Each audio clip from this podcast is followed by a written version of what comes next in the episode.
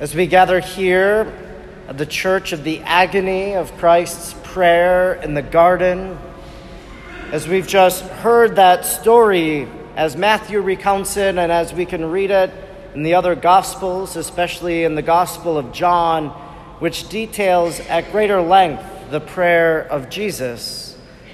But as we've heard what happened here in this place called Gethsemane, as Peter, James, and John were over there.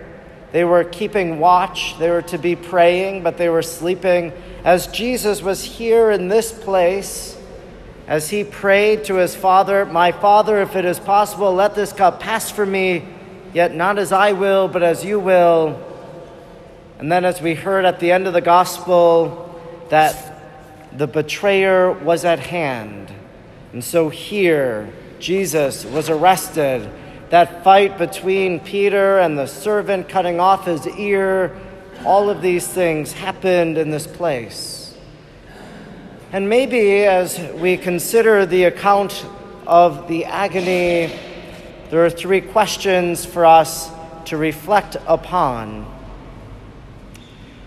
What would we be doing? Peter, James, and John, they were over there they were asleep. Could we keep watch and pray with the Lord? That the disciples who asked Jesus so many times in the Gospels, Lord, teach us how to pray, and he taught them how to pray, he modeled that prayer for them. That as he prays here on that night in agony, that they weren't able to enter into that prayer with him, but instead fell asleep.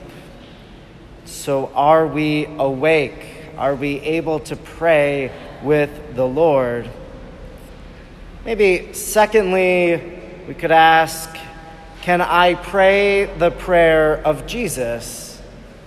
My Father, if it is possible, let this cup pass from me, yet not as I will, but as you will.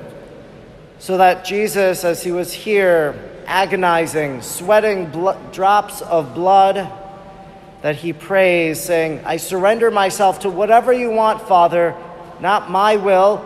I don't want to go to the cross, but I know that that's what you want. And so let your will be done. Because everything that was about to happen after Jesus left this place, he already knew.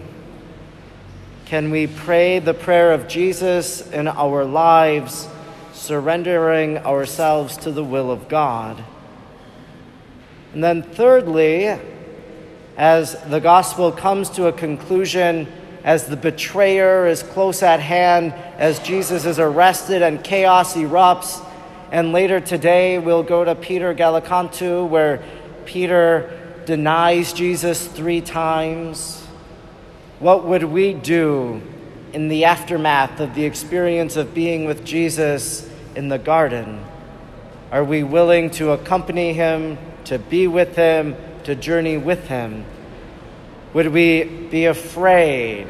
Would we, like Peter, deny the Lord Jesus, deny even knowing Him? Today we place ourselves here at the agony of the garden quite literally, and now spiritually we place ourselves in this gospel. How would I live as the disciples? Am I alert? Can I pray that prayer of Jesus? And what would I do after everything has happened?